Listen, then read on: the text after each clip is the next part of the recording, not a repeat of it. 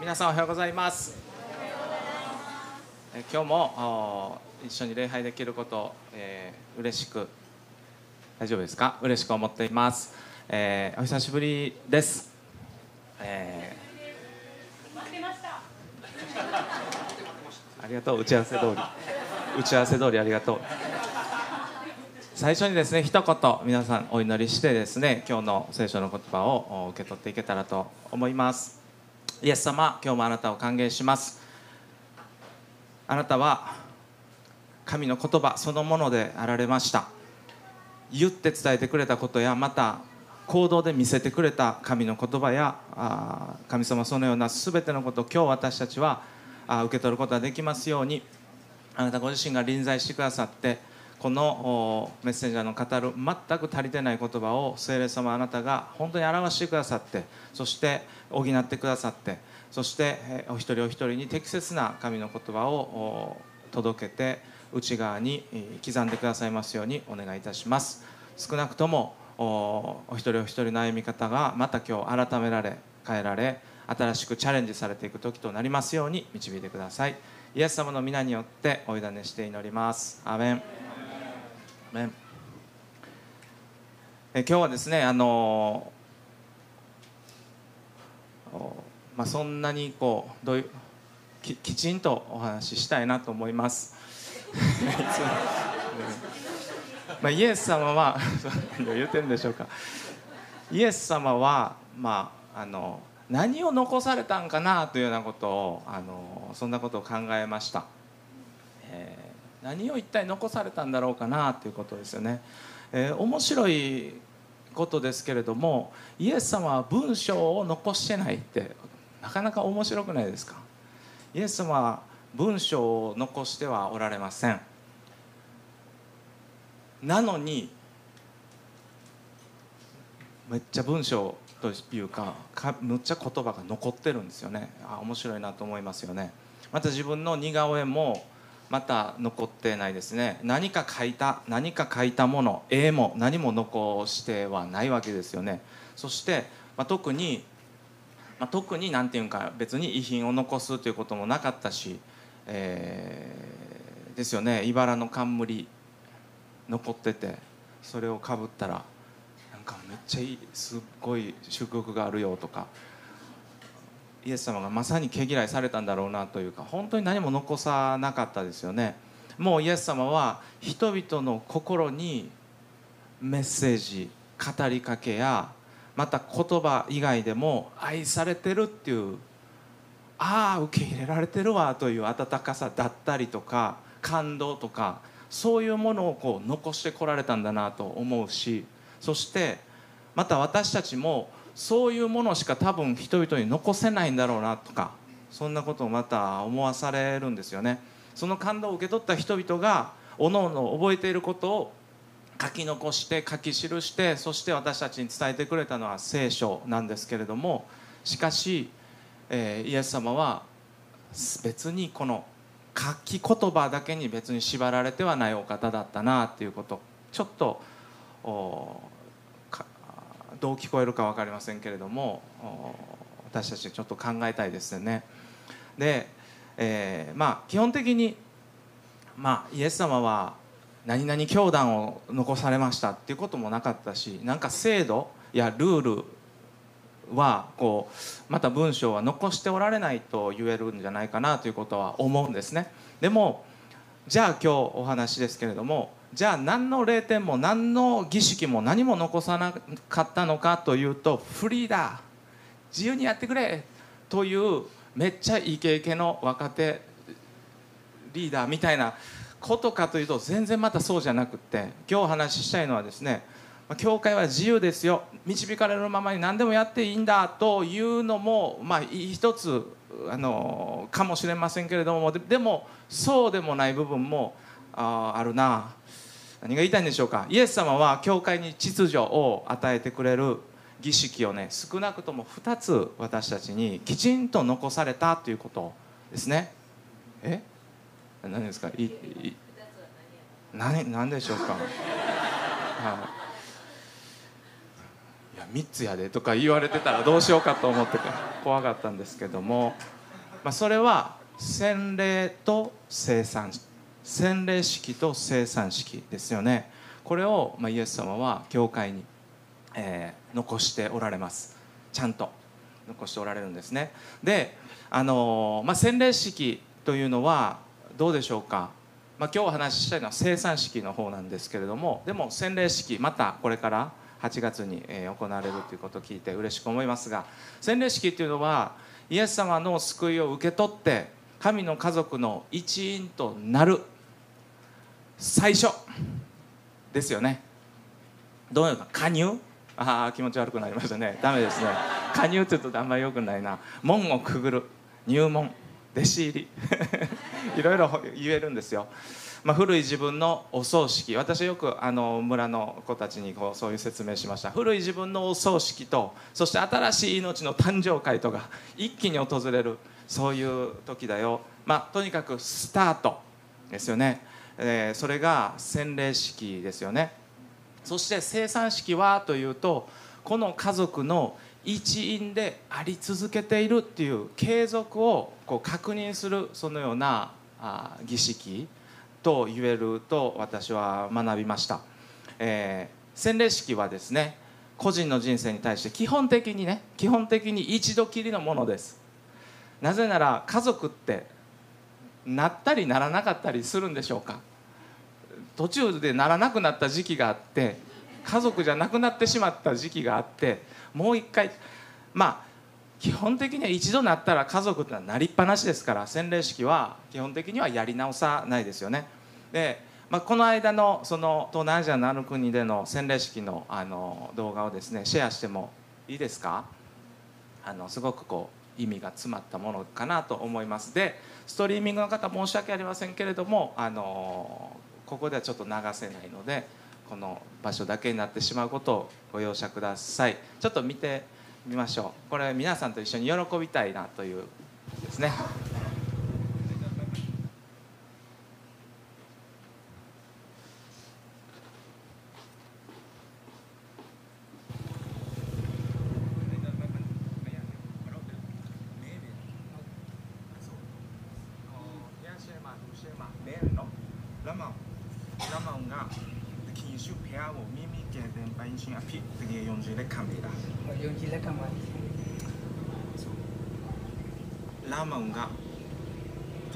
ဆုံးအထိတ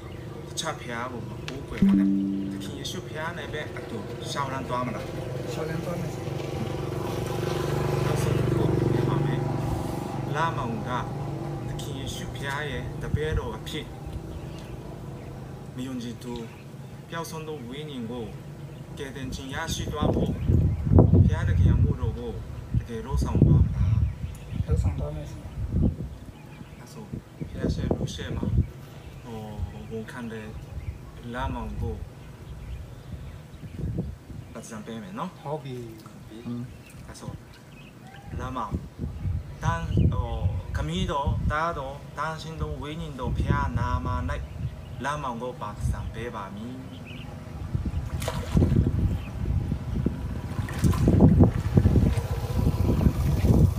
アーメいうふうにもちょっと見せないといけないような、えー、そういうところでしたけど、まあ、この田部君は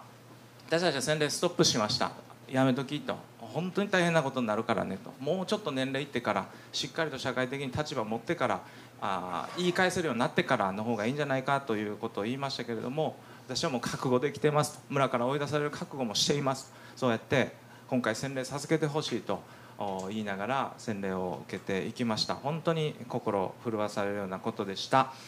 さあ、えーまあ、今日はですね一緒に聖書の言葉をさっとあ見ていきたいと思いますけれども生産ですね。洗礼とそして私たちに本当にこの日ごとに日ごとに、えー、関係してくる生産に預かるという部分について、まあ、最近考えさせられていることを一緒に見ていきたいと思います、えー、前にも出ます。第一コリント、え11の23から25ですね、えー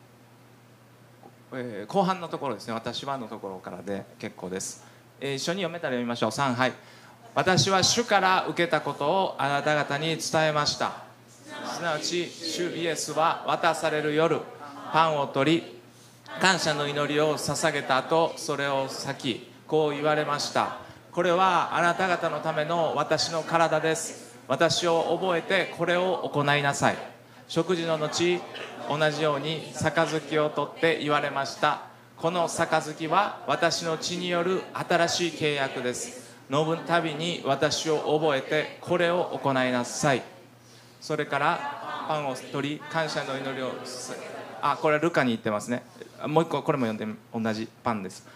感謝の祈りを捧げた後これを先弟子たちに与えて言われたイエス様が言ったことね。パウロが書き残したんじゃなくてイエス様が言ったという部分。これはあなた方のために与えられる私の体です。私を覚えてこれを行いなさい。ですね、えー、生産。大事なことだと思います、えー、イエス様と一緒にする食事のことと言えると思います。食事というのはどうでしょうか？日本でもそう。まあ、東南アジアでもそう。どこの文化でもきっとそうですね、えー、一択に一択に食事するというのは本当にいつでも大事なそして親しさですよね。親しいから食事をしますよね。私たちのあの B 国のあの村ではお客さんは一緒に食事できません。必ず振る舞われるだけですね。振る舞われて振る舞われてそして接待されて一緒の席には入ってくれません。入ろう入ろうと言っても入ってくれません。で本当に私たち何年も経って、まあ、神の家族になり救われる人が起こされそしてようやくですねようやく一緒に食べるって言って入ってきてくれるっていうか、まあ、それを意味深さを私は本当に感動して喜んでますけれども食事というのはどんな文化でも家族を象徴するものでした。歴史的にも。生産式に預かるというのは神の家族にされているんだということを確認させてもらうということですよね。生産式はあ違う。洗礼式はこの家族の一員になるというそういう決心を表明するというこう線を越える渡ってしまう、まあ、それを表現する。すっごい素晴らしいチャンスイエス様くださったと思いますよ。心だけで信じてるかどうかってめっちゃわからないでしょ？わかります？このジュース私あげます。飲めると信じますか?」って言って「飲めると信じます」じゃあ飲んでみてって言われた時に「いえ飲めないです」って。これ信じてないじゃないですか。信じてることを表すには飲む。渡る。分かりますか？その行動をするチャンスをイエス様は私たちにくれた。あそこであなたは超えたよねと思い出させてくれるそのような大事な部分ですよね。生産式はこの家族の一員であり続けているんだ。この恵みに預かってるんだということを確認するそのような大事な儀式と言えると思います、まあ、今日はこの生産式を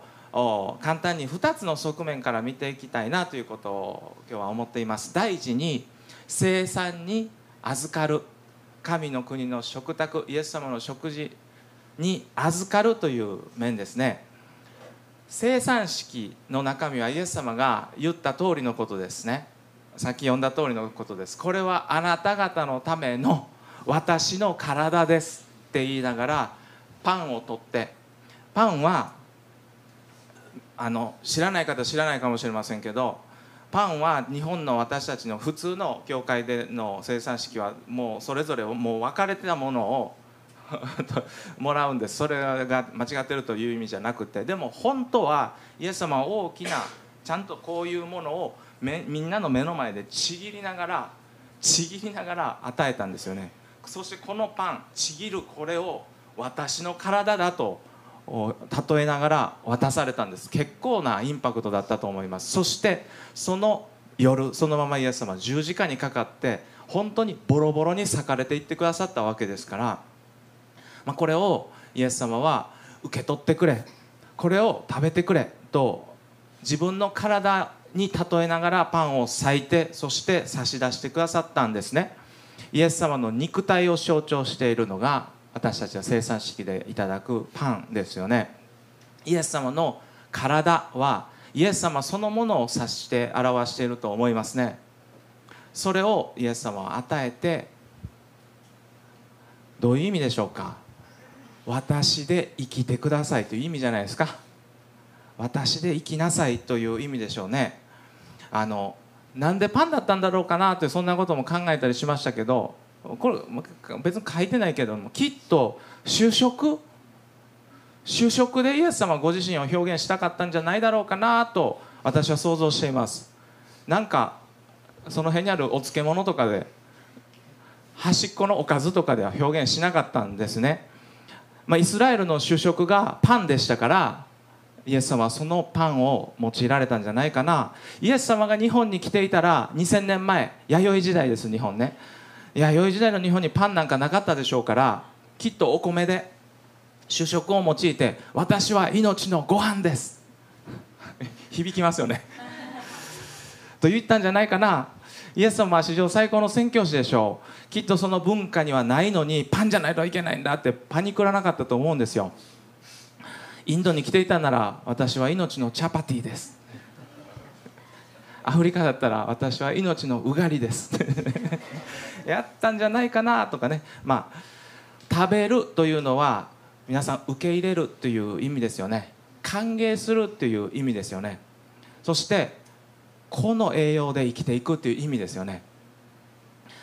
イエス様あなたがくださる命で生きます。イエス様私のうちであなたが生きてください。私の人生ですけどあなたのものです。私一人が歩む人生ではなくてイエス様が私のうちで生きてあなたが輝く人生になりますようにそんな思いで私自身はパンを受け取るそういうような気持ちでいます。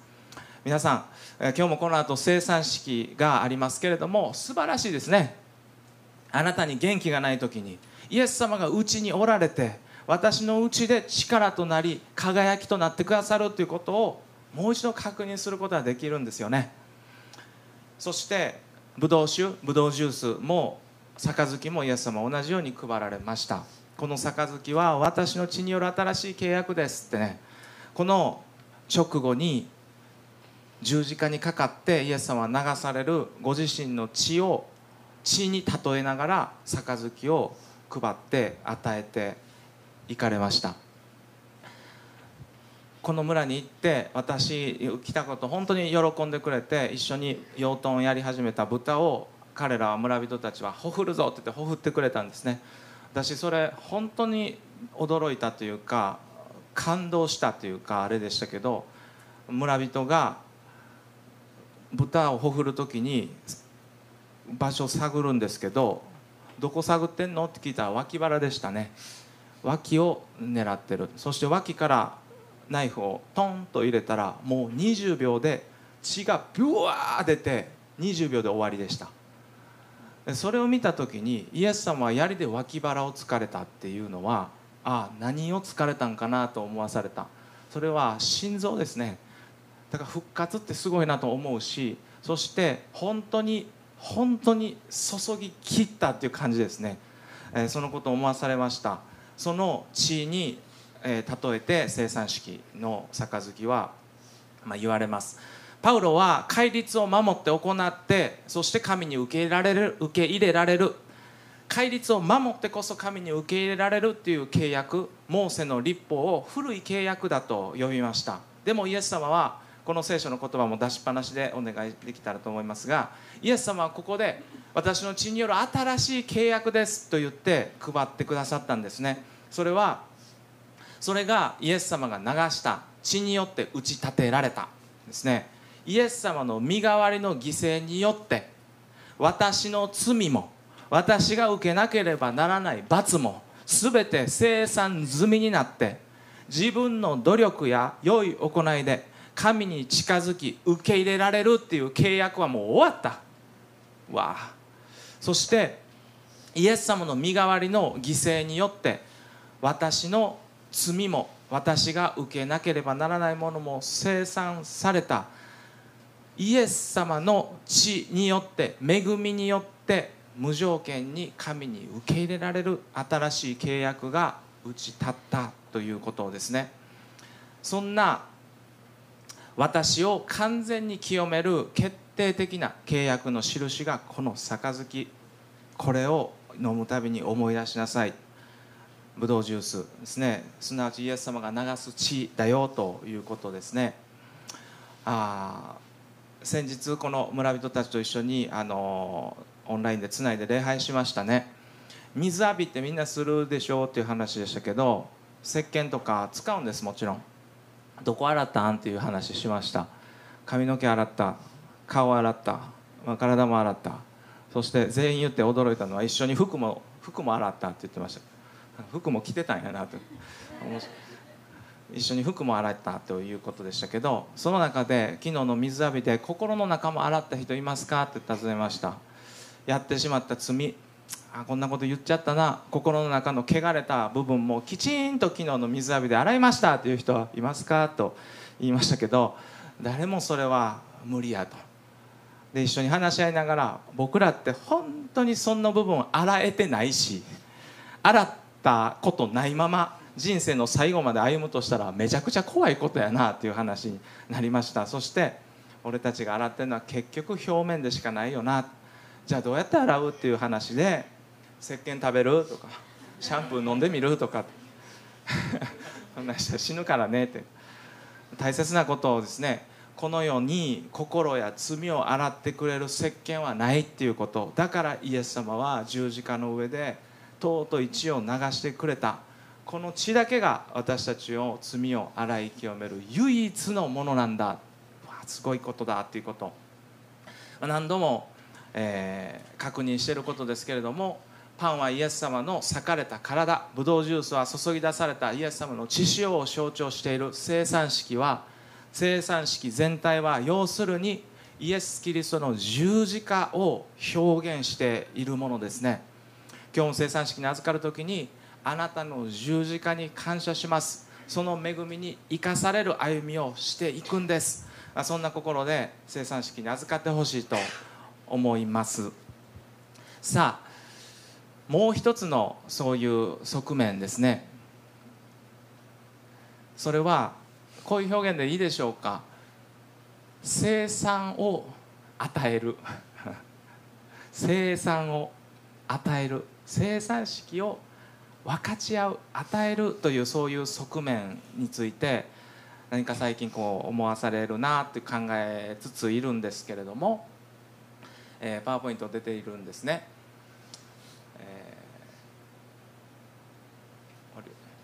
ー、あちょっとあのそれからパンを取り感謝の祈りを捧げた。後はい。こここれで大丈夫ですね。それからパンを取り感謝の祈りを捧げた後これを先弟子たちに与えて言われた。これはあなた方のために与えられる私の体です。私を覚えてこれを行いなさい。とイエス様は言ってますね。私を覚えてこれを行いなさいという言葉は重たい言葉だな。あすごく多分大事なことを結論として言ってるんだろうなと私は考えさせられました。パンをイエス様は取りましたよね。これこれ私ジェスチャーしてみてハッとすることがあったんですけどパンを取ったんですね。そしてそのパンに対して父なる神に感謝の祈りを捧げてそしてそのパンを裂いて配りながら配ってそして言われてるんですね。これはあなた方のために与えられる私の体です。これはあなた方のために与えられる私の体ですって配りながら言われてるんですよね。私を覚えてこれを行いなさいって何を行うんですか？ということをジェスチャーしながらなんかこうすごく考えさせられます。そして私たちは何を行い続けてるんだろうかなということをそのことをもう一度最後に改めて考えてみたいんですね。パンを取って感謝の祈りを捧げ裂きながら弟子たちに配りながらこれ私の体ですと言いながら配られながら私を覚えてこれを行いなさいってイエス様はおっしゃってるんですよね。私たちこれを行ってるんでしょうか？っていうことをすごく問われました。受け取って。食べる。これしかやってなくないですか？怖怖って 怖と思わされる部分がちょっとあったんです。私たちのフォーカスは本当にいただいて食べる。ここここばっかりしか見てないんじゃないかなということをすごくこう思わされたんです取ってね感謝して咲いてそして与えていく与えていくは私を覚えてこれを行いなさいに入ってないんでしょうか。そしてキリスト教会の2000年の比重は取って食べる取って食べる取って食べる受けるということにめちゃくちゃ傾いててそして取って感謝して咲いてこれはねイエス様の体だよって言って与えるっていう配るっていう方にはほとんど関心を示さなかった歴史のようにも思えてならないんですね。誰か特別な一人しか避けないと思い込まされてっていうんでしょうか。そして最後に誰でも勝手に生産式やったらいいっていうフレーズはどうでしょうか。この文脈ではどう聞こえるか OK に聞こえるのかどうなのか分かりませんけどでもネット配信見ておられる方にはかなり過激に響いたりしますからそんな別に生産式をどうだこうだの話は別にしたくないんです。上手に聞いてほしいです。とにかく私が考えさせられていることは食べることばっかりにフォーカスがいってないだろうかということですね。受け取ることにばっかりフォーカスがいってないだろうかということですね。これを行いなさいと言いながらこれは私の体だよあなた方のための体だよ感謝して祈って咲きながら私を覚えてこれを行いなさいと言われたイエス様の言葉の比重は取って食べることとそれもあるでしょう。でももしかしたらそれ以上にパンを取ってそして配る方にあったんじゃないかということを思わされますね。最初のキックオフの御言葉もイエス様を満腹させてくれたそして12かごいっぱいに残ったということも最後には出てくるんですね。そしてそれを無駄にしてはならないってね。置いといて腐らせてはならないんですよね。さあ、えー、ピアノ弾いていただいていいでしょうか、まあ、今日一つ本当に一緒に、えー、問われたら問われ問われるそういうことになればいいなと思って、えー淡々としたそういうお話ですけど。私たちは新しい誕生からスタートするんですね。私たちの人生もそうでしたよね。赤ちゃんから始まったんですよね。赤ちゃんは食べさせてもらうんです。口に食べ物を入れてもらうっていうところから私たちの人生は始まります。当たり前ですよ。それでいいんです。そういうシーズンの方もちろんそれを堂々と口に入れてもらいましょう。しかし数年経てば自分で食べるようになってくるんですよね。そしてやがては人に食べさせる存在になっていくんですよね。それが私たちの人生ですよね。クリスチャンの成長もそのようではないだろうかなということも改めてこの箇所を見ながらイエス様は弟子たちにものすごく期待しながら弟子たちに弟子たちを信じながらっていうんでしょうかね。ああイエス様はすごいことを信じてくださったんだなと思いました。こっちがイエス様を信じるのは難しいようでめちゃくちゃ簡単ですよ。でもあのお方がこんなわけのわからない弟子たちを信じるって委ねるってどれだけ大変だったかなと思いますよね。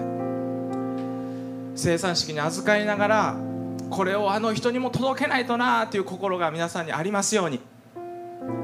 これをあの地域にも届けないとなとそういう痛みも共存していますように。咲いて配った。これは私の体なんだ。無駄にしないでくれと言いながら配られたイエス様の心に私たちも合わされたそのような情熱を持ちたいそのようなことを思わされるんです。思わされるんです。今日もパンを受け取るけれども受け取ってない人のことが痛いそのような心を同居しながらそしてやがてこのイエス様という命のパンをあそこにもあの人にも配るんだ。イエス様私のうちでその力ください、ま、そのような生産式をですねこれからも続けていくことできたらと思います。お祈りします。イエス様私を覚えてこれを行いなさい。パンを裂きながらイエス様はそのことを言われました。そしてブドウ酒を配る時にも私を覚えてこれを行いなさいとおっしゃってくださいました。きっとこれから天に引き上げられて天に帰っていかれるイエス様はこれを私がやってるようにあなたたちもやってねという思いで私を覚えてこれを行いなさいと言ったんだと思います。これから弟子たちあなたたちがこれを割いて配っていくんだよとイエス様は私を覚えてこれを行いなさいと言ったんだろうと聞こえています。どうぞまた私たちも細かい話ではなくてとにかくイエス様の救いこの十字架のこの素晴らしい福音をあの人にも届けていく配っていく分かち合っていくそのような歩みへといよいよ導いてください。信じたばっかりの人たちはまた大きな口をしっかり開いて本当に大胆に栄養をいただきながら栄養をいただきながら成長していくことができますように。でもやがてはまた人に食べさせていく存在大人へと育ててくださいますようにどうぞよろしくお願いします。イエス様の皆によってお祈りいたします。アーメン。